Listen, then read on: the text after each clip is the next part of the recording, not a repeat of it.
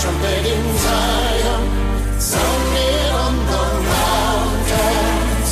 Blow a trumpet in Zion, for the day of the Lord is come. Blow a trumpet in Zion. Hey, everybody, this is Brother Frank, and welcome to another episode of the Remnant Call. We didn't have an episode this Friday um, because uh, I wanted to have Brother Benjamin on uh, for to start off Yom Kippur, which is um, begins at sundown on uh, Sunday evening. These are some intense times, and we wanted to do a special uh, program this year uh, about Yom Kippur. And so, with that, I'm going to bring Brother Benjamin on with me, and we're going to pray. Brother Benjamin, are you there? Hey, Frank. Yeah, I'm here. Hey, I know we don't have a lot of time tonight, and um, let's go ahead and I'm going to open with a word of prayer, brother, and and let's talk about and share what's going on right now, uh, and God through God's eyes uh, in this world that's uh, of chaos. Father, in Yeshua's holy name, we thank you for the blessings uh, of warning that Benjamin has been sharing um, for over 20, 30 years almost now, I guess, or more. And I thank you, Lord, that in 1999 you blessed uh, me uh, to meet Brother Benjamin and uh, to read that powerful book, The Day of the Lord is at Hand. And Lord, here we are now, 20 some years later, and the day of the Lord truly is at hand. So, Lord, I pray tonight that you would bless this program, bless Brother Benjamin, myself, Lord, to simply be conduits and vessels, uh, Lord, for you and and your truths. And I pray that you would uh, come against any principality that would try to tear down this program, Lord, and that you would surround us with your mighty warring angels, and that you would bind Satan and cast him from here, Lord, that he have no place in this program tonight. Is my prayer in Yeshua's name. Amen. Hallelujah. Thank you, Lord. Amen. We look to you to honor. Lord, we look to you to honor your name and to honor your word. Amen. Lord, we need your help to fulfill the perfect will of God. We need your help. We need your power. So we call upon the name of the living God. Call upon the King of Kings, Jesus Christ, Yeshua, HaMashiach. Call upon our Heavenly Father. Call upon the Holy Spirit. Come. Have your way tonight in Jesus' name. Amen. Amen. On the eve, Erev Yom Kippur. Frank, it was actually, it was um, 25 years ago. Yeah, 25 years ago. In 1998, that I typed this book, The Day of the Lord is at Hand. And I started typing on Passover. Um, and I finished typing it on Pentecost. Spent the summer editing it and uh, getting it typeset. This was back in the old school days where you had to actually do a huge print run. There was none of this print on demand. And on Yom Kippur in 1998, I was sitting in uh, my apartment getting ready to go drive to the publisher's office. And, you know, the sun hadn't gone down yet. It was, sun was still in the sky and publisher was nearby. And I was sitting there and I didn't have a job. My job was gone. I didn't have any money. My money was gone. I didn't really have anything except for the word of God and in this incredible book that the Holy Spirit had birthed. And and the Lord had told me he was going to provide everything for this work, that I would provide nothing. And um, so I'm sitting there, Frank, and and I lift up. I had a watch on my hand. I lift my hand up and start tapping my watch, and um, I'm like, Lord, I know you know what time it is, but I'm just reminding you that I don't have much money left to publish this book, and unless you send a bunch of money right now, um, we're only going to publish about we're, we'll print about 300 copies, and and then the, that was when the phone started ringing. I pick up the phone, and it's this my friend Dr. Ron, who actually financed the first part of getting the book typeset and everything. And Frankie says to me, Your book's making me crazy. I can't get it out of my head. I'm coming over with a blank check to help you publish as many copies as you need. Frank, that was 25 years ago. Wow. Half of Yovel. And so the book came out, and by the summer of 1999, which was a year of Jubilee, which we'll get into, I was on national tour, and that's when we met the next Yeah. year. I had started reading it in probably mid sometime November, maybe beginning of March, right around there. And before the month was over, um, like I said, folks, I left my house strung out on meth, cheating on my wife. My family was up, my wife was leaving me, everything was over. And I got delivered and saved outside of a church. I didn't even know how to get saved. Um, in one day. And and um so, brother, man, that's those are uh you know, so anyways, that book always will mean so much to me. Amen. Mhm. Amen. And praise God, you know, that book meant a lot to me too, Frank. And, you know, I guess in a real sense, that book saved me too. You know, typing that book Mhm. and, you know, giving birth to that work, you know, and, um, I mean, that book came forth out of the Holy Spirit. Mm, Frank, I would type until the power of the Spirit of God would lift off me. Then I would stand up and I would pray. A big map of the world on the wall of my home office and I would pray till the Spirit of God fell again. And then I would sit and I would type till the anointing would lift. And then I would stand and I would pray. And then I would sit and I would type. And the Lord would have to tell me to get something to eat. And I didn't turn on a television. I I didn't make a phone call. I didn't do anything. You know, went to the store, maybe like clean my laundry once or twice a week, but other than the most basic, you know, chores, I did nothing but type and pray and give birth to that word. And brother, that was half a jubilee ago. amen. And then in 1999, you know, I got a phone call and they wanted me on national tour, and I didn't want to go. I was, I would have rather have stayed like invisible, right? Anyway, so here we are, 25 years later. I want to talk about the Jubilee, which Yom Kippur inaugurates the Jubilee, right? I mean, let's go there for just a moment. The, you know, on the on the 10th day of the seventh month, we're commanded in the book of Leviticus to sound the trumpet blast to announce the coming of the Day of Atonement and also the Jubilee of God, in which God does a reset of the relations of his people. The Jubilee, all debts are forgiven.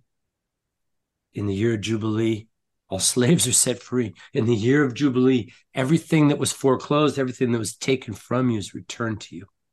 You know, it's truly the year of redemption. It's the year of my redeemed. It's the year of our redemption.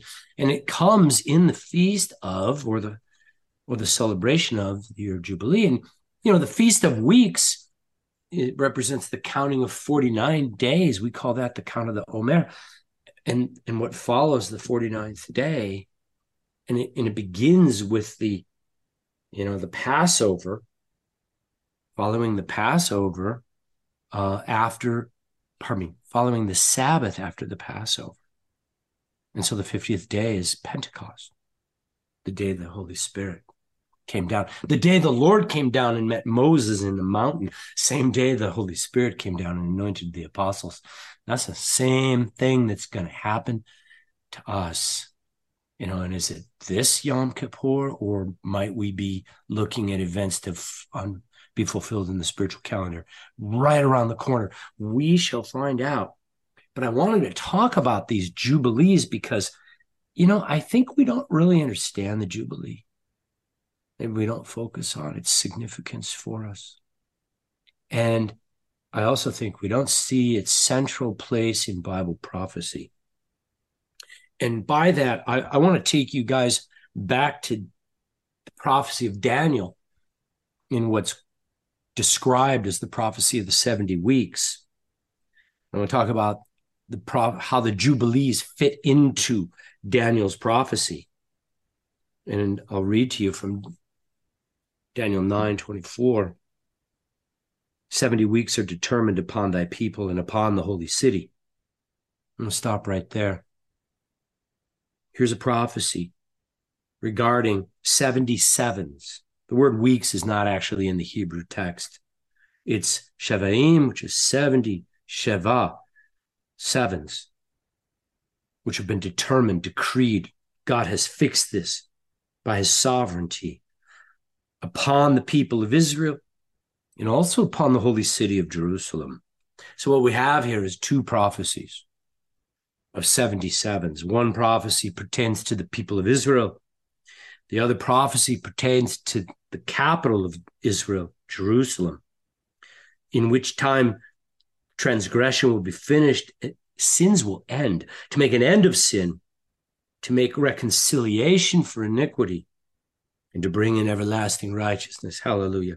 And to seal up the vision and the prophecy, and to anoint the most holy, the Mashiach, Kadosh Kadashim, the most holy place, mm-hmm. anointed. And then the scripture says, Know therefore and understand from the going forth of the commandment to restore Jerusalem until the coming of Messiah the Prince, there shall be seven sevens and 62 sevens. The street shall be built again in the wall, even in troublous times. And after the 62 sevens, the Messiah shall be cut off. Okay, we've touched on this before. Those time periods represent 62 seven year periods, which is 434 years, which includes eight jubilees that you had to add separate to get to 442 years. The compass of time from Artaxerxes' commandment in the time of Nehemiah and Ezra the scribe unto the birth of Jesus in the year 2 BC. Okay, Sir Isaac Newton spent his life studying this very prophecy.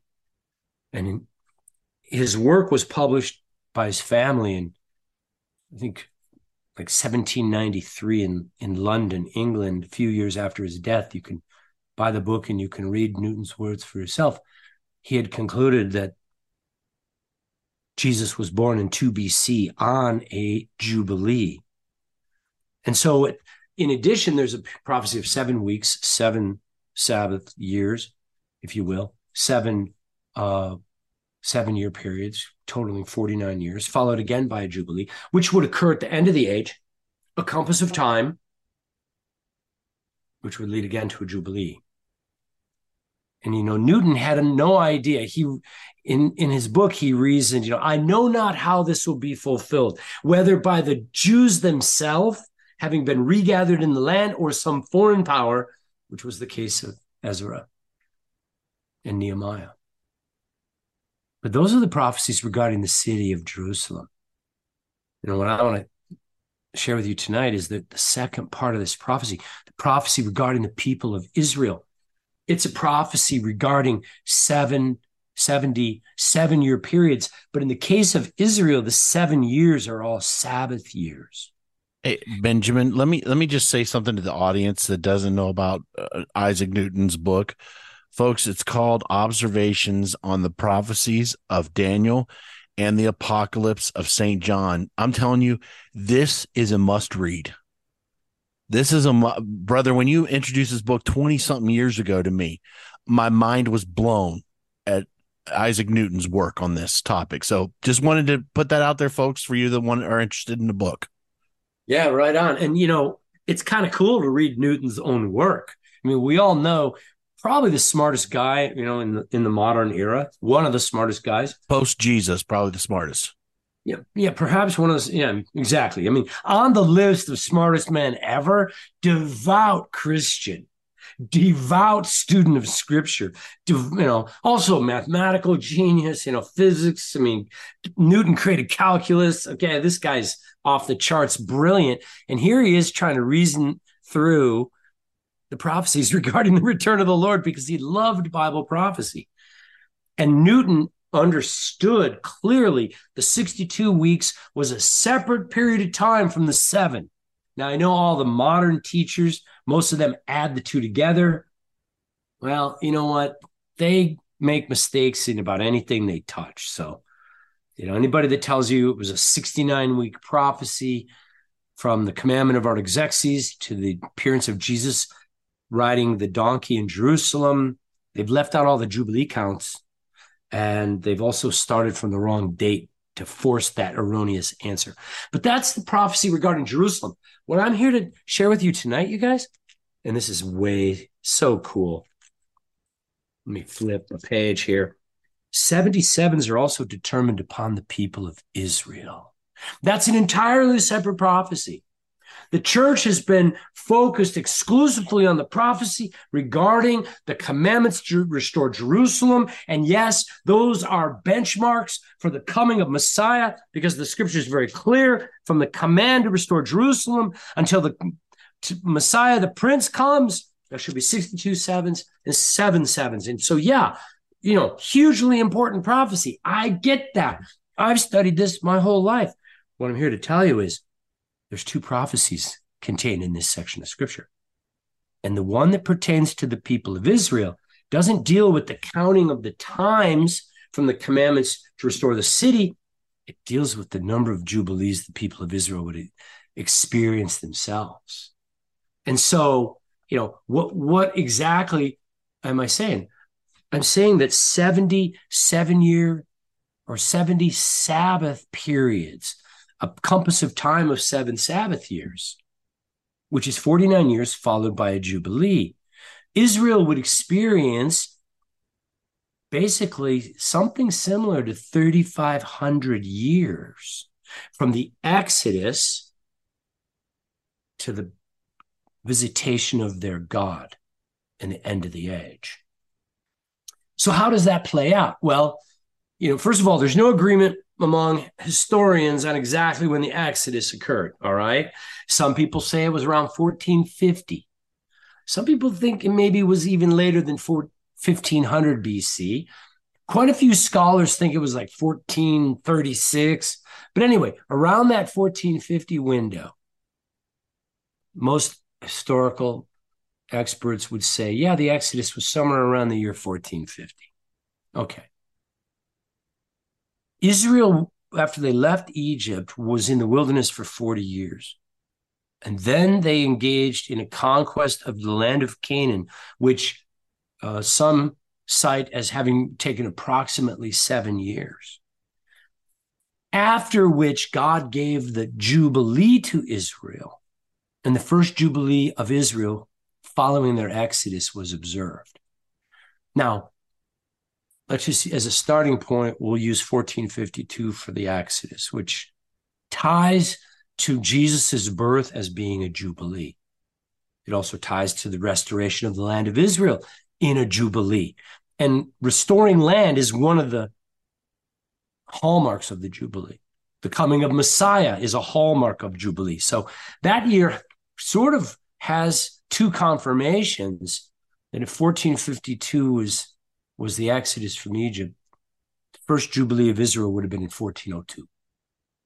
Jesus himself would have been born on the 29th Jubilee of Israel in the year 2 BC. That would make the year 49 the 30th Jubilee. And, and the reason it's not 48 is we, we don't count a year zero going from BC to AD. So 2 BC, 50 years later is the year 49. Okay, circa forward, that would put the 68th Jubilee of this prophecy in 1949. And, you know, the first Jubilee that was given to Israel following the Exodus and their freedom from slavery, following the conquest of the land of Canaan, it waited until the war of conquest was over and Israel was again at peace. And so 1949 would mark the end of the War of Independence Israel declared statehood in 48. Land was partitioned by the UN in 47. A, a, war of independence began immediately on May 14, didn't end until March of 1949. That would make 1949 the, the year of Jubilee. If that's correct, then 1999 would be the 69th Jubilee of Israel, the year in which I was privileged to go speak about the day of the Lord. And I met Frank. Frank, we would have met in a year of Jubilee. Pretty cool. What would be left? Yeah, amen. What would be left in the prophecy is the 70th Jubilee of Israel. Now, here's where it gets interesting. The Jubilee cycle is 50 years. Some people get confused and think you only count 49, and the, the Jubilee of one year is the first year of, of the next Jubilee cycle. And you know, I don't want to get into the details of that, but that's just uh, that's incorrect. Even as the 50th day of the Feast of Weeks is Pentecost, and it's a whole separate day, and so the each of these Sabbath cycles begin anew. Israel was commanded to sow the land for six years, and on the seventh year the land would be fallow. The Jubilee was also a year in which no uh, planting or agricultural work was permitted, and so the 50th year is not the first year of the next planting cycle. It's a separate Jubilee year entirely. That would make 1999 a Jubilee year. And what, what we're waiting for is the 70th Jubilee of Israel. Well, if the 70th Jubilee occurs 50 years later, then folks, we have to wait to 2049. And the scripture is very clear. In the book of Isaiah, the prophet says, the day of vengeance is in my heart, and the year of my redeemed has come. The year of redemption is the year of Jubilee. It's when all property that's been foreclosed is redeemed and restored. And so the, the testimony of the prophecy is the day of vengeance is the next thing on God's agenda, but he waits to execute his vengeance until the redemption of his people in the year of Jubilee. Well, if the final Jubilee, the 70th Jubilee, is an is again a 50 year cycle from the last one. We're waiting until 2049. That would mean that World War III is 26 years from now. Okay. That's not correct. I don't believe that for a moment. And, you know, so what proof do I have? Well, let's talk about the final 70th Jubilee of Israel. 77s, right? 70 seven years Sabbath cycles decreed upon Israel. But what does the number seven represent anyway? Right? Well, what there's seven days. What's the seventh day? Sabbath day. Seven years. What's the seventh year? The Sabbath year. What does the number seven itself represent symbolically? God's perfection, God's work finished, completion the perfection of God having been attained. And what's the number 10 represent? Completion. We're finished counting. So 70 is the completion of God's perfect work. This is my thesis. The 70th Jubilee is spiritual. It's a Jubilee for the Lord. It may be Israel's 70th Jubilee, but God gets the redemption of his people unto himself people of Israel, the people of God, have their yoke of slavery broken. Everything that Satan has stolen is returned and restored. And the slaves are set free and returned to their original owner, which is the Lord. Hallelujah. And so the 70th Jubilee is not 50 years from the last Jubilee, rather, it's 25.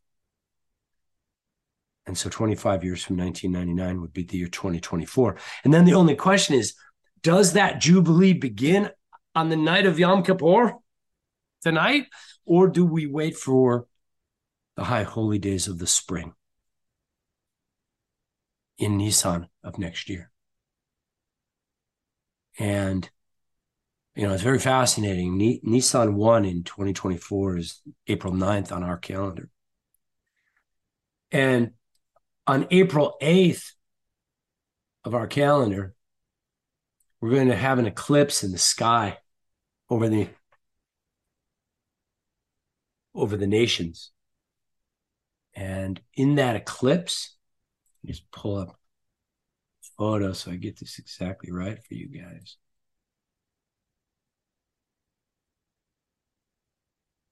On April 8th of next year, the day before New Year's Day, there's an eclipse in which the sun is eclipsed by the moon exactly over the band or the chain that ties the two fish who are snared. They're tied by their tail fins to the sea beast, Leviathan. That's the bondage of sin in the house of the Lord, in God's people. This eclipse is literally going to break those chains. And at the same time, Venus is literally at the tail of Leviathan, the sea beast. So Babylon has turned into the beast. We're seeing that right before our eyes right now. And at the same time as the eclipse, the planets Saturn and Mars are in conjunction in Aquarius, being poured out on the earth. Saturn represents Satan, Mars represents war or wrath. And so here's Satan. We have a picture of Satan being cast down onto the earth with great wrath. And again, in the same time, in the constellation of the bull, which represents the unstoppable will of God, we have the planet Uranus and Jupiter in conjunction. Uranus represents the unseen plan of God, the secret things of God. And Jupiter is the king planet. So, so the picture for this eclipse that's going to take place next April 8th the day before the New Year's Day, is a picture of God breaking the bondages of sin, casting Satan down, and bringing, bringing to pass on the earth that which he purposed in eternity past. The secret plan of God finally now being revealed upon the earth. And, and then the next day is Nisan 1 on the spiritual calendar. This October, we're going to also have an eclipse on the 14th day of October. In what is that, about three weeks from now? There's going to be an eclipse in the left hand of the woman Virgo, the Virgin. And the sun and the moon are going to be eclipsed over the sheath of barley corn. She's holding in her hand in conjunction with Mercury, the word of God, and Mars, war.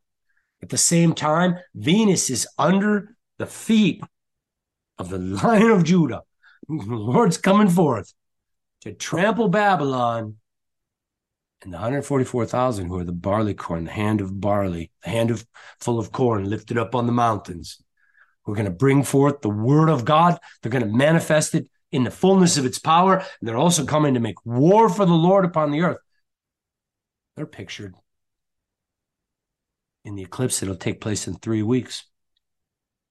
And what's amazing is that eclipse leaves the continental United States over the city of Corpus Christi, Texas. It starts in near Oregon, cuts a swatch across the US, leaves the United States over Corpus Christi, Texas. The sun turns black at high noon, in exact fulfillment of Amos 8, verse 9. And on that day, I will turn the sun dark as night at noon.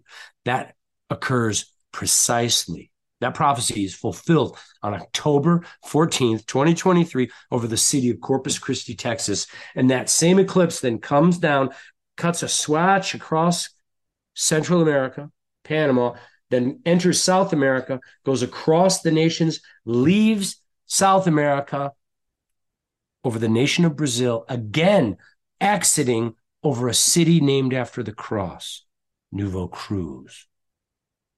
So the same eclipse on this very date exits both North and South America, blacking out the light over cities named after the cross. How fast is the judgment coming? Is it this fall? Is it next spring? We're going to find out in a matter of a few days you know, if things hold together through October 14th, then I would say 2024 is the year of the Great War. And if not, well, then we'll see it sooner. So, you know, here we are on Yom Kippur. Hallelujah. Go ahead, Frank. No, um, folks, it, it, we've talked. We Benjamin and I were talking off air. Look, there's a little bit of things in times, and you know, and but don't get hung up on that. Get hung up right now on time with your God. It's precious, it's short, and it needs to be taken seriously. You, will yes. never, you'll you'll never get to the end of your life, and you'll say, you'll never say, oh, "Man, I spent too much time with God." You can get to the end of your life and be filled full of regret wishing that you had spent more time.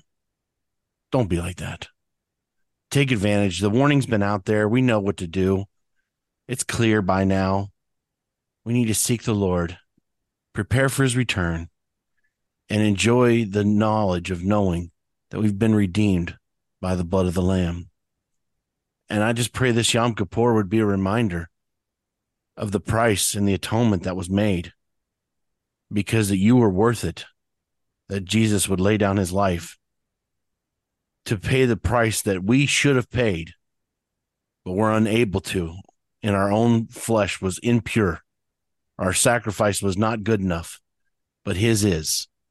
And I want to encourage you in the knowledge of that moving forward, that your God will do whatever it takes to keep us all the way to the very end. Brother, thank you for this uh, very uh, provoking and interesting and um, challenging times um, tonight in this program brother. Thank you for thank you for writing the book. I guess thank you God for having brother Benjamin write The Day of the Lord is at hand. Had I never read that book, I probably be dead by now. I've been told that by people that know me. They thought for sure I'd be dead. Um, so praise God for you, brother. Thank you so much for our friendship through all the years. Amen. It's been a it's been a blessing, Frank, to be in your life as well. And you know, look, look what awesome things God has done. Hey, before we end, I just want to read an excerpt from the Search the Scriptures series. Yes, this is from Volume Three. The Remnant shall return, and this is the chapter "Return to Zion: The Long Road Home." And this is a little section about the history of the restoration of the people of Israel back to the land. And this part deals with Yom Kippur following the Great War, World War II. So let me just read this. Following the end of the war in October of 1945, on the Day of Atonement, 5,000 Jews from various concentration camps gathered together for their first Yom Kippur in freedom. They gathered for a solemn assembly as commanded by the Lord. They came to pray, came to repent, as one observer said, the intensity of the prayers in that service was something I shall never forget. Mothers wailing, crying for their children that were gone, who'd been murdered by the Nazis, young and old alike, each mourning the loss of a child or a parent, a brother or a sister. Everyone wailing and weeping, for everyone had lost someone. It was as if only mourners had been invited to attend that Yom Kippur service in 1945. You know, here we are 78 years later. You know, can we even weep for our own sin? Can we weep for our family members that are going to be killed in the next year or two? Can we weep for a nation that's about to be incinerated? You know, you want to talk about just some of the news. It's unbelievable, Frank, what's literally happening right now. I mean, Russia has been hit with a massive explosion tonight. The city of St. Petersburg is completely blacked out. And, you know, we, the NATO forces are really accelerating their attacks. You know, and if you look at just yesterday, there was a burst of activity in the middle of the night. Hundreds of thousands of Russian troops, 360,000 Russian reserve troops were mobilized. After midnight, they all began rushing to their bases and moving. So, you know, we're, we're getting close, folks, to the world changing forever in an hour. Now, is that hour a matter of a few weeks from now, or do we have to wait a few more months? In any event, we better not wait for the solemn assemblies. We better not wait, you know, and find ourselves waiting to find time to seek the Lord. Because otherwise, we may be people who end up in that absolutely or service where everybody's wailing and yeah and weeping for the losses that have occurred. Because unto the Jew first, and then unto the Gentiles. And brothers and sisters, I'm here to tell you that time of the Gentiles has come. Absolutely, folks. They went in. They went to bed one night in ancient Babylon, under one ruler and they woke up under another. Just like that. Just like that. don't think that these, these things happened aforetime so that we would see them and know and understand they were pro they were prophetic events for us to remind that are in mystery babylon that in one hour this place is going to change it's going to change brother thank you so much god bless you for coming on folks may your yom kippur be blessed with the knowledge of your savior and his redeeming blood that not only paid the price, but atoned and set back things into harmony. And he's coming back soon to take us to be with him forever. God bless each one of you. This is Brother Frank and Brother Benjamin on the Remnant Call saying to everybody, good night and shalom.